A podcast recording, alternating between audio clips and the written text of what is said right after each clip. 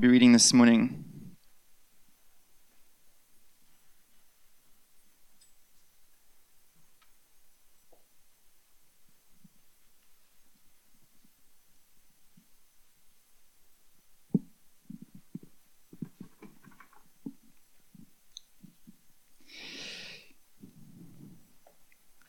It's my great privilege and excitement this morning to close off this section of the Beatitude, which we've been spending 10 weeks on, I calculated. Amazing. And uh, I still feel like we haven't quite scratched the surface yet of what they have. And uh, so this morning, I want to entitle this message Righteousness and Reward. I want us to look at something that's often overlooked in the Sermon on the Mount, and that's this aspect of reward. And uh, I'm just checking just shout if I get too loud. I sound quite loud in front. Can you, is, this, is the volume fine for you? Okay. If I get a bit excited and you start doing this, then I'll know there's a problem. All right. Um, but this morning, I want us to look at what is the sum total of what we looked at with these Beatitudes, and ultimately, why do they matter to us in this life? And so I'm going to read from Matthew chapter 5, verse 10 following on from where we left off last week. Blessed are those who persecuted you. Sorry, blessed are those who are persecuted for righteousness' sake, for theirs is the kingdom of heaven. Blessed are you when others revile you and persecute you and utter all kinds of evil against you falsely on my account. Here's the verse I want to zone into today. Rejoice and be glad for your reward is great in heaven. For so they persecuted the prophets who were before you.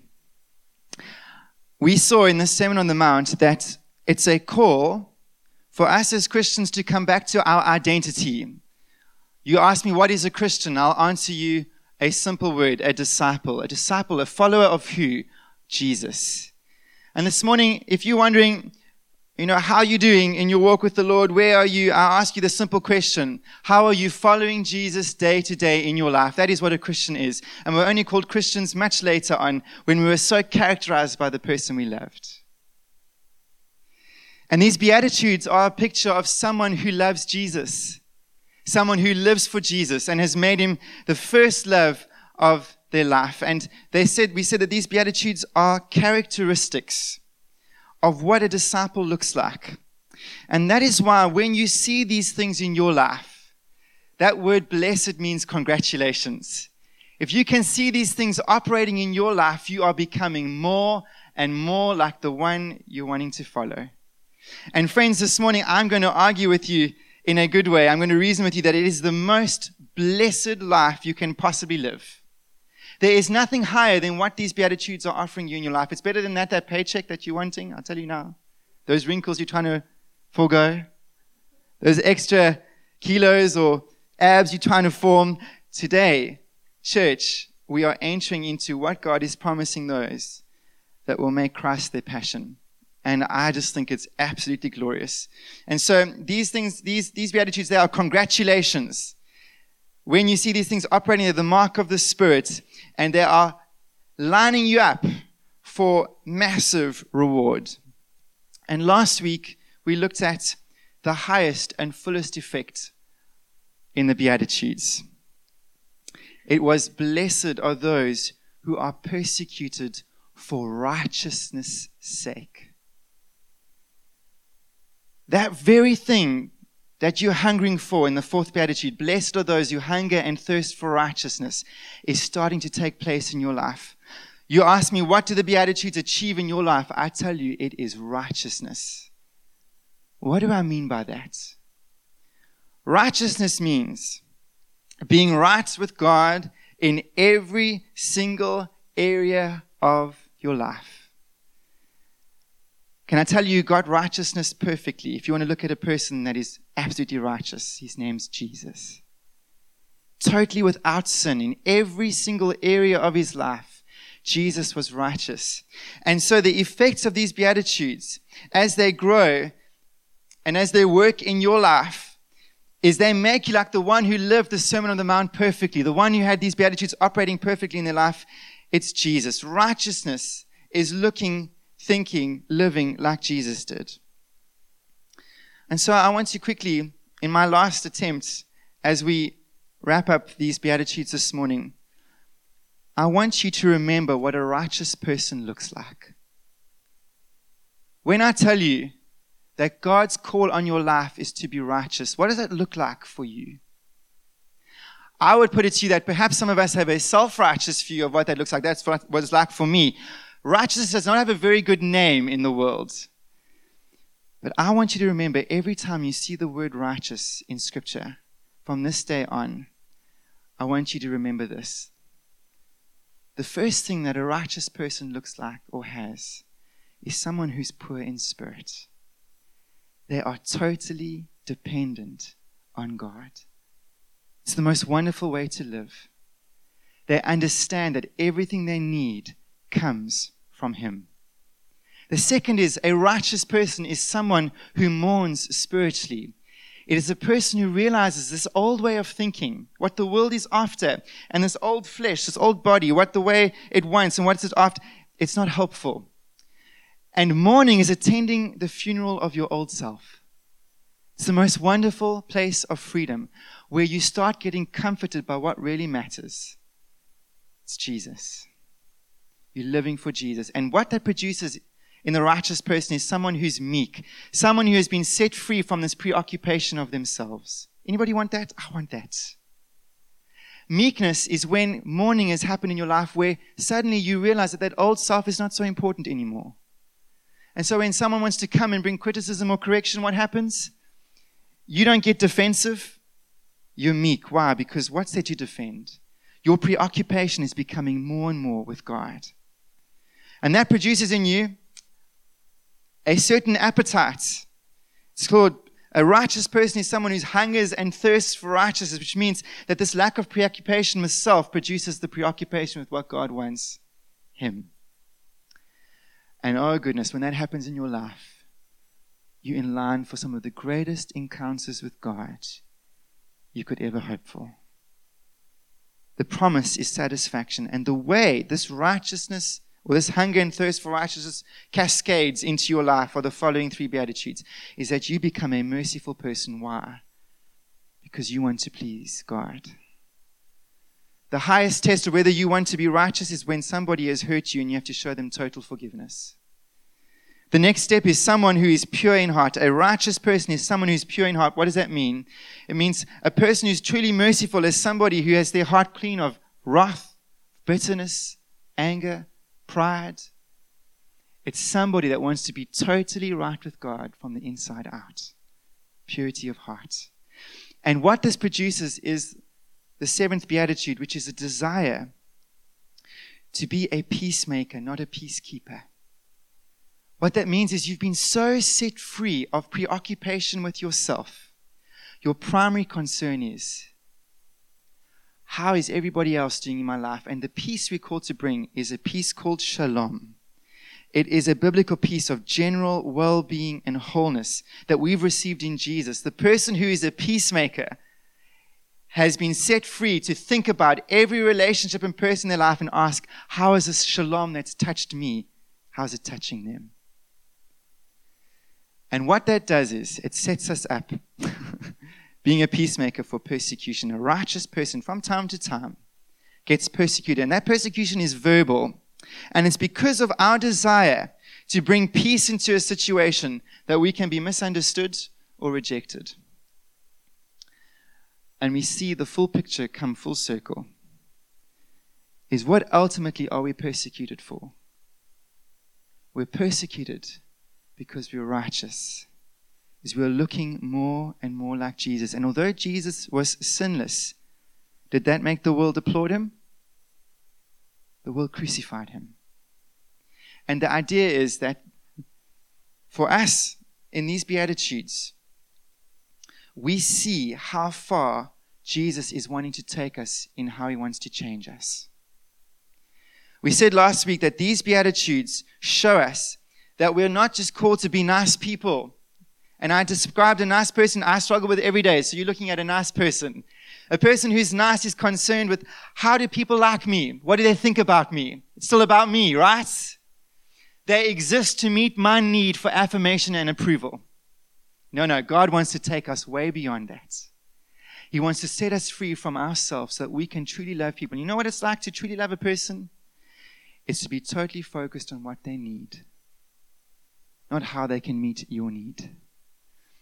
And friends, unless you see that these Beatitudes are so radically different to the world around you, you will not be prepared for the extent to which Jesus wants to change you. He wants to make you righteous. It is totally different to the world around you.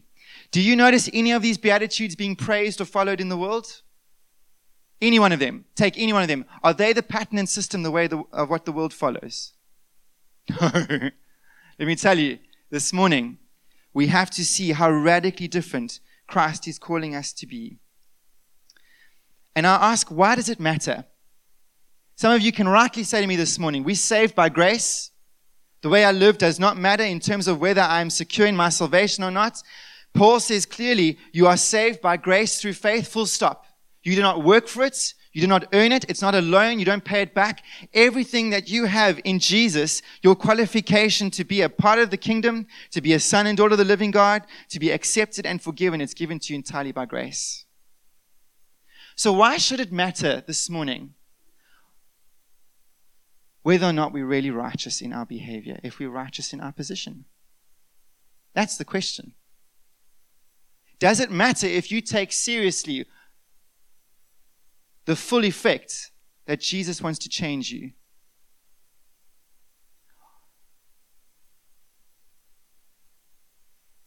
Why does righteousness matter so much to God?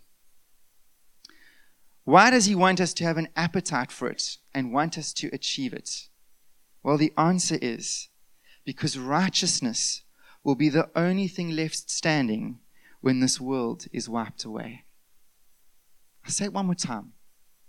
Because righteousness will be the only thing left standing when this world is wiped away. Do you know what will be remembered about you? When Jesus comes in his fullness, will be nothing except what is righteous in your life. And Peter explains it like this in 2 Peter chapter 3 verse 10 to 13. But the day of the Lord will come like a thief, and then the heavens will pass away with a roar, and the heavenly bodies will be burned up and dissolved. And this is it. And the earth and the works that are done on it will be exposed. Since all these things are thus to be dissolved, what sort of people ought we to be? He asks the question, what are we to pursue in our lives knowing that this world is going to be wiped away? He says we are to live lives of holiness and godliness. That's another way of saying righteousness. Waiting and hastening the coming of the day of God, because of which the heavens will be set on fire and dissolved, and the heavenly bodies will melt as they burn. But here it is. But according to his promise, we are waiting for new heavens and a new earth in which righteousness dwells. Why does it matter that you are righteous and becoming more and more like Jesus? It is because that is the only thing that will be remembered and rewarded about this life now. Jesus put it like this Matthew chapter 5 verse 12. Blessed are those who are persecuted for righteousness sake. Rejoice and be glad, for your reward is great in heaven. Your righteousness will be remembered forever. And because we understand as Christians that this current world is not the final say, and that this kingdom of heaven is coming in fullness, we understand that the only thing that matters is what will remain in that kingdom. And what will remain is what was righteous in you and me. Why live a godly life? Why be preoccupied with doing so? Because it will be the only thing remembered and rewarded in the life to come. And so I ask you the question this morning, Sterling. How much do you think about heaven?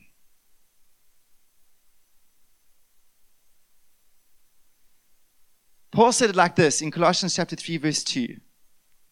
Set calibrate, fix your minds on things that are above, not on things that are on earth. And we do not begin to see the effect of these Beatitudes in our lives until we see what the reward is in the first Beatitude. From the very beginning, God is orientating you and me towards heaven.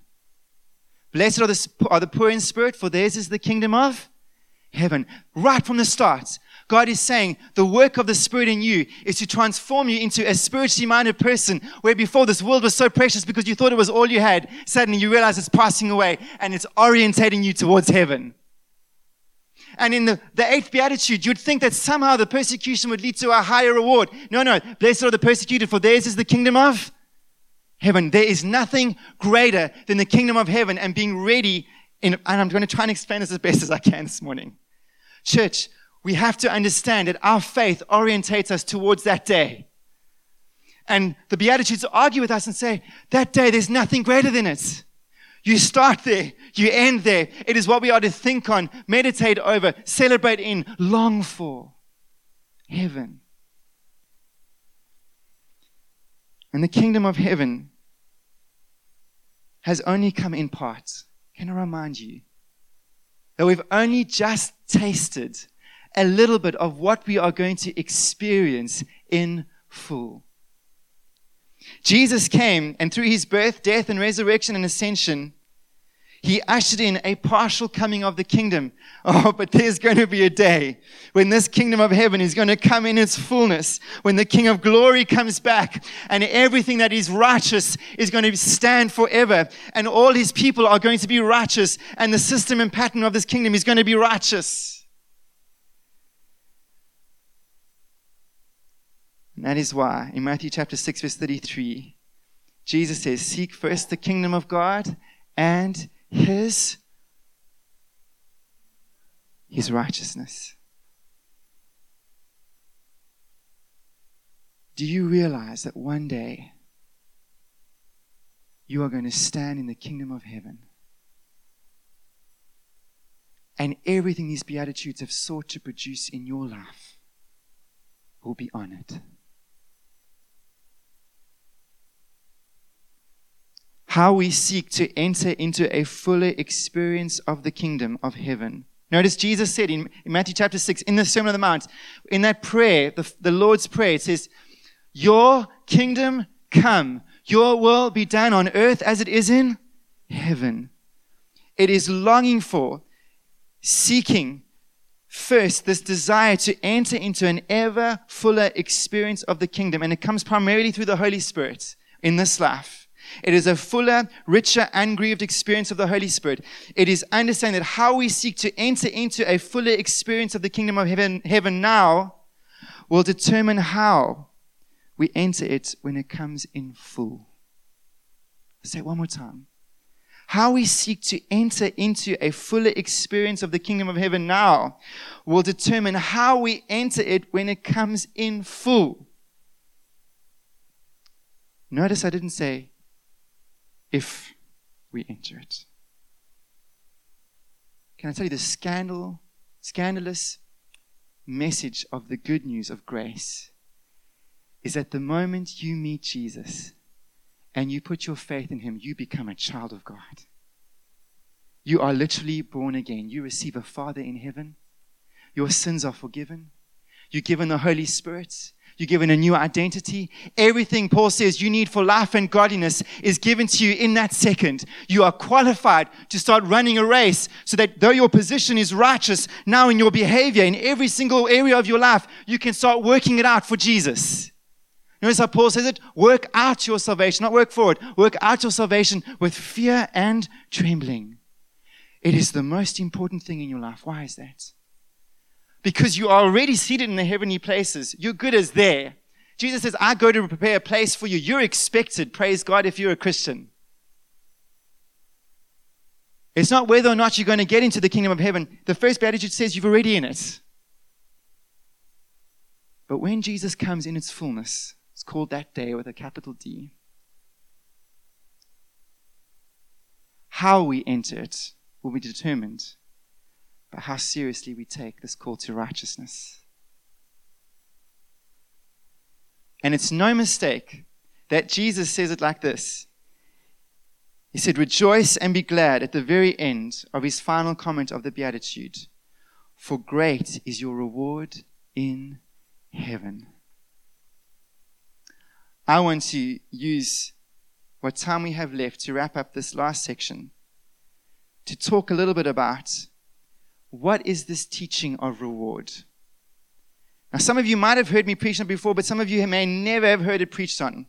And I don't think I've ever devoted a portion of a sermon, as far as I can remember, to this. And I want to answer four quick questions this morning about this doctrine or major teaching of reward. The first is, why is there such a thing as reward? Have Ever asked yourself that question? Secondly, is what do we mean by reward? What is exactly going to be? Thirdly, when do we receive it? And fourthly, who is the reward ultimately for? And I ask you the question this morning why is there this teaching that God will reward whatever we do for Him that's righteous? You see, there's two motivations to get us to live a godly life in this world. The first is gratitude is how much are we thankful to Jesus for what he's done for us? When you start to think about what Jesus has done for you, and you really get to grips with the grace and the love of the Father and what is given to you in Jesus, it starts to affect the way you see your own life. And the old guys, the Puritans, used to call this doctrine of sanctification, becoming more and more like Jesus, the doctrine of gratitude. Isn't that beautiful? Where your life becomes an expression of thankfulness to God for what He's done for you. And that should be enough, shouldn't it? It should be. But you know, we serve a God that is so generous. And you know, we have intrinsically in us this desire for affirmation. Don't you know that? I met with a friend recently who explained to me my need for affirmation. Do you know that's from God? The problem is we look for it everywhere else, right? We look for it in the world, and it's, it's an imperfect affirmation. But we're born with this need to be affirmed, and I'll even go so far as to say, to be approved, to have a well done, not so? Watch a father or a mother withhold a well done from their children. Do you think that child's going to thrive? That child will only operate at one thing it's called fear. But you watch a father and a mother who create an atmosphere in their home that's secure. Oh, watch that kid thrive. I say. Can I say this need for honor and affirmation is built into us because it's meant to come from our Father in heaven. And the amazing thing about this doctrine is, is that we serve a good God who loves to give good gifts. And the way he says it is, my children, these rewards are here to motivate you and encourage you when you don't want to do it. When there is this act of the will that you have to exert. We're busy potty training Sarah at the moment. Please do not repeat this ever to her. She'll kill me if she knew I ever talked about her potty training techniques later on in life. But last weekend, we started to potty train her. And my brilliant wife developed a system of a sticker chart. Some of you might know this, right? And reward. And she's, she researched the system of having Sarah sit on the potty every 20 minutes. Do you know how many 20 minutes there are in a day? Do you know how many days there are in three days? It's a long time. And my poor daughter is terrified of that little plastic thing called the potty. She does not want to sit in it. And to get her to release that golden juice is the most difficult thing you could possibly imagine. The first is to get her to sit down. I don't like the potty. Oh, this is after the 15th time. I don't want the potty. I always want the potty. So, Sarah, how about getting a reward? Off she goes. Until that moment when you hear the tinkle of that golden juice. And in that household, her dad, it was with me, not my wife, with me. She does the tinkle. Oh, Sarah, you did it. Well done. Well done. You did it. Everyone's up and jumping up and down. And off she goes. She sticks a sticker and she gets her half a sweet. And she's actually learned to jipper the system now. She does in little bites so she get more sweets.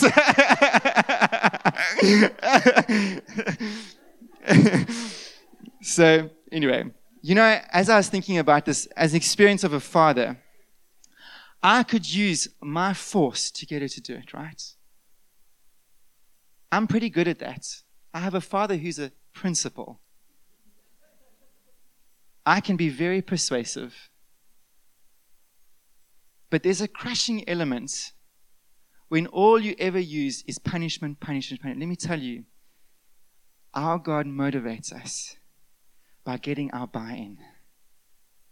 When Sarah, I told her, Sarah, come on, my girl. I know you don't want to, but don't you want to try for a reward?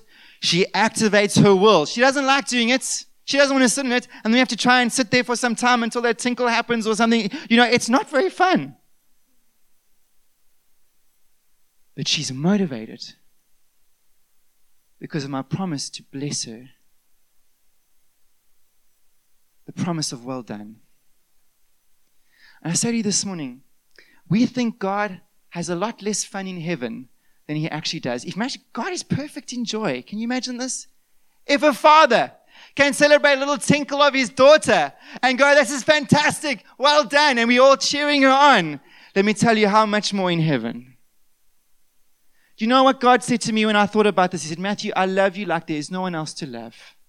I'm so concentrated on who you are. I'm so fixed on your need so that when it comes to your turn to activate your will, I've got this. The angel's going, Matthew, Matthew. God going, come on, come on, come on. And when I do it, all of heaven erupts. He's my father.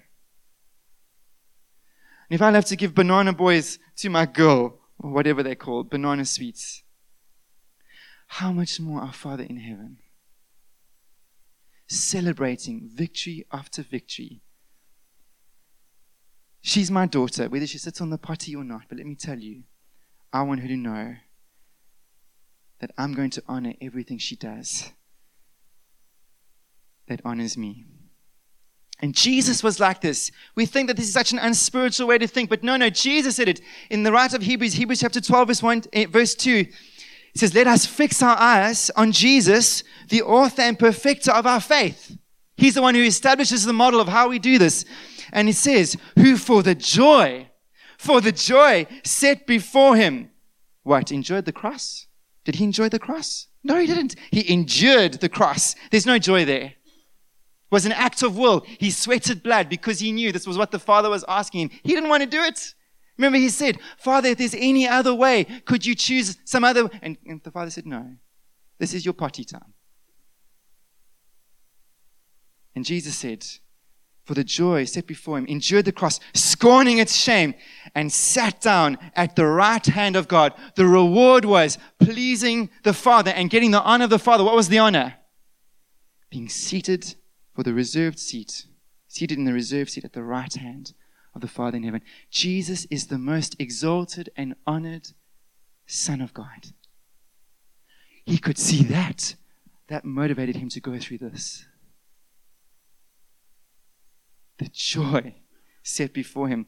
And he talks, Jesus talks about this nine times in the Sermon on the Mount, this thing of reward. Paul talks about it throughout his epistles. And in actual fact, it motivated the great saints in Hebrews chapter 11, verse 26, talking of Moses, it said, He considered the reproach of Christ greater wealth than the treasures of Egypt, for he was looking to the reward. Isn't that amazing? And God says in Hebrew, if you want to understand his nature and you want to know that he exists and you want to draw near to him, this is what it says in Hebrews chapter 11, verse 6. And without faith, it is impossible to please God, for whoever would draw near to God must believe that he exists and that he rewards those who earnestly seek him. Fundamental to his character and nature. And the Apostle John says it like this in 2 John 1, verse 8 Watch yourselves so that you may not lose what we have worked for, but may win a full reward. How much do you think about heaven? Because how we live this side of the grave determines how we enter the next. And the blessing of these beatitudes are not momentary. They're not here to go, oh, I'll just get a quick pay increase, I'll do this, this. Those things matter to God anyway. No, what they are saying is if you would live this way, if you'll give yourselves to what God wants to do in your life, you'll have eternal reward. And reward is something to aim for because it's not automatically achieved. Do you remember that first generation of Israelites? Did they make it to the promised land? No. Did they go back to Egypt? No. But they missed what God wanted to give them. And Paul puts it like this in Philippians chapter 3 verse 14. I press on towards the prize for which God has called me heavenward in Christ. In 1 Corinthians 3.15, it says, those whose works are burnt up. You, we all have this foundation of Jesus Christ. How we build our lives for Jesus determines whether we build with hay, straw, or stubble, or whether we build with precious stones or gold. And it will pass through fire. And it says, those that have their works burnt up will suffer loss. But those that have their works stand will receive a reward. What is the reward? I want to know that and looking at the Beatitudes and the rest of Scripture, they are spiritual in nature. And I never saw this before until I went and I, I pondered these Beatitudes. And the reward can come either in this life or it can come in the next. Can I just spend a moment unpacking to you what it's like to receive a reward from the Lord? The primary way it comes in this life is being able to enter into the unhindered realm of the Holy Spirit. The greatest manifestation of the kingdom in this life is the Holy Spirit's power at work in you. And the way it comes out is like this. That's the first beatitude, the kingdom of heaven. It is the spiritual power and outpouring of the Spirit in your life. It's wonderful. And the way it plays out is, first of all, it's, God satisfies your desire for Him. That beatitude number four, where you're hungry and thirsting for righteousness, that longing to know more and see Him, He starts to fill you up with the fullness of Him. The second is God's hand becomes so powerful on your life. He prospers you and blesses you in the things that you are doing for Him. It comes through in the Beatitude number five, where it talks about God being merciful to you. Ever experienced that? Where you just sense God's hand on your life coming through at the right time, in the right way sensing his pleasure with you. That's the other thing, is having the sense of God being pleased with you. That's the comfort that someone experiences in the second beatitude, is you're walking with the sense that you are pleasing to God, acceptable before him. And the greatest in this life is the beatitude number six, where it says, Blessed are those who are pure in heart, for they shall see God. You will begin to have God revealing himself to you. Anybody want that? Oh man, I want that. Remember Moses' prayer? He said, Show me your glory, right? Even in this life, God will come to you and say, How much of me do you want? And you can say, I want all of it. He says, Well, you might not get all of it this side of the grave. It's coming, but I'm going to give you a portion of myself that you can cope with. It's incredible. God literally unveiling himself by the Spirit. And in the life to come, what does the reward look like? Well, primarily, it is receiving honor from Jesus. It's the essence of well done, good and faithful servant. It comes from Beatitude number seven. Blessed are the peacemakers, for they shall be called sons and daughters of God. Before everybody in all creation, for all time, you will have the mark of Christ's well done on your life forever. You say, why would that matter? Because we'll be in heaven anyway. It's because of the third beatitude. Blessed are the meek, for they shall inherit the earth. Do you know not only is God offering you honor, He's offering you authority in the new heaven and earth. We will reign with Jesus. Do you know that? And Paul says, as one star differs from another in glory. He says you get the sun and the moon and the stars. They all twinkle differently. They shine more brightly than the other. So it will be on the day of resurrection. I don't know how it works. It's mysterious. It's glorious. Christ is saying, not only will I honor you so that everybody hears my vindication of you, but secondly, I will let you reign with me. And there will be measures of authority and glory in heaven, which the, the rest of the new heaven and new earth will witness forever. Just as Jesus was exalted to the right hand of the Father, authority and honor, so he'll do it for the one who might not be known in the world, might not preach, might never be applauded, but whose sole desire is to live for Jesus. My friend, your day is coming that will outshine the Oscars, will outshine the Nobel Prize, will outshine your business getting the Businessman Award well, outshine you're getting that third holiday home. Friends, what Christ is offering you in being able to understand what the call of righteousness means for eternity, it far outweighs what this world can bring you. And for us, the reason why the Beatitudes orientate us to heaven is saying, guys, this is what is in store for you. Don't miss it. Don't miss it.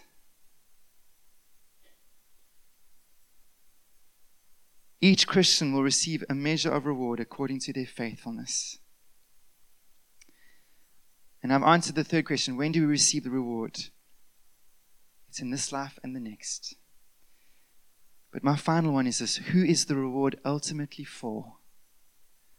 I tell you, my problem with this doctrine was I'm supposed to be focused on Jesus, but this reward system, it makes me focus on me, not so? Doesn't quite fit for me. It's so self orientated, and that's the opposite of what the Beatitudes achieve. And I suddenly had this revelation. It came to me from Revelation chapter 4. Who is the one that ultimately gets the glory for making it all possible? Say it a bit louder for me. Say it a bit louder for me. The higher you go in righteousness, the greater the glory he gets. Because what's the building founded on? The foundation. Do you know what I realized? Is I don't want to stand empty handed before Jesus and going, I did nothing with what you gave me. Because the more I live and look like him, the more heaven erupts when I get the crown for faithfulness, the more heaven's going to say, Glory to you, Jesus. Look how far your body and blood took this man or woman. Look how far your righteousness achieved. You're glorious, Jesus. It is the moment in Revelation chapter 4 when the elders cast down their crowns. Do you know what those 24 elders represent? The saved. 12 tribes of Israel, the 12 tribes of the Gentiles, the full company of believers. And these elders, they fall down before him who is seated on the throne and worship him who lives forever and ever. They cast their crown, their crowning achievement. They cast before this God of heaven and earth and they sing, Worthy are you, our Lord and God, to receive glory and honor and power. Why does it matter whether you resist sin or not? Why does it matter whether or not you orientate yourself around a life that lives for Jesus or a life that lives for this world, my friend? Because on that day, what you achieve for Him will bring glory to Him, and you don't want to be sitting on the line that goes, I've got nothing to show you. Hebrews says, How can we escape if we neglect such a great salvation? Rather, this morning, the impact of these Beatitudes is saying, How much do you think about heaven? Because God's grace has qualified you to gain something that will last forever. Live for it. Look to it. Think about it. Because on that day, you'll want to be on the honors list for Jesus. It will bring you more joy for the joy set before Him. It will do that. It will bring you more joy than you've ever realized. When you hear that well done, it will bring you more pleasure than all the stilted temporary applause that you could have gotten here on earth. And this morning, I want to remind you if you think that your life has been a mess just get up. So many of us are characterized by regret here, not so? You know, to be human is to have regrets. Some of us are thinking we're in the winter of our lives. We've got nothing left really. We've raised our kids. We've, we're in the end of our lives. We've got a few years left. Can I tell you, if you have breath in your body, if you have a relationship with Jesus and this morning you are stirred by the Spirit, my friend, God is not finished with you yet. Paul says, forgetting what is behind, straining towards what's ahead. He runs. He runs for that prize because he says, while I'm still here in the flesh, I'm still qualifying for that prize. Can I tell you the most encouraging person for me is Samson? Here's a guy who made a mess of his life, so anointed, so gifted, so amazing in his capacity to do things for God. He ruined it. But in his last breath, his last breath, he said, God, give me one more shot. And God did. One moment, Samson achieved what he missed for a lifetime. What's stopping you this morning?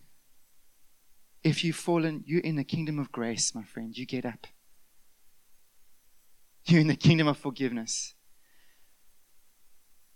Let's run for Jesus. Let's live for Jesus. It leads to eternal reward. Let's pray.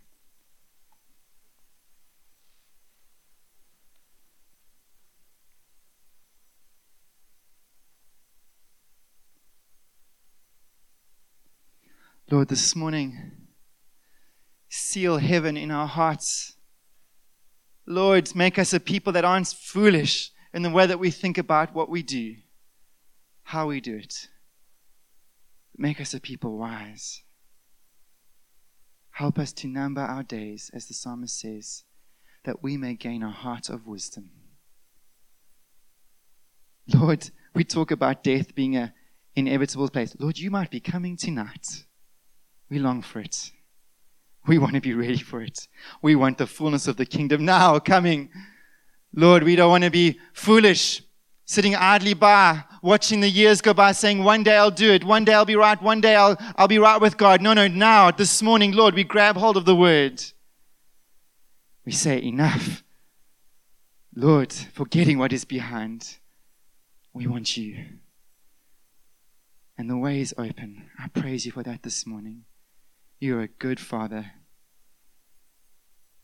Your hand is generous. Your hand's not too short to save. We bless you for that, Lord. We love you for it. And this morning, if there's anybody here that feels that they're not ready to meet Jesus, I want to encourage you this morning. This is the, the essence of the Christian faith is one day we believe we will stand before God. Are you ready? Are you ready for heaven? If you died tonight, are you ready?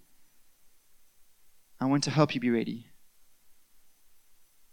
I want you to talk to Jesus. I want you to say to him, Jesus, I need you.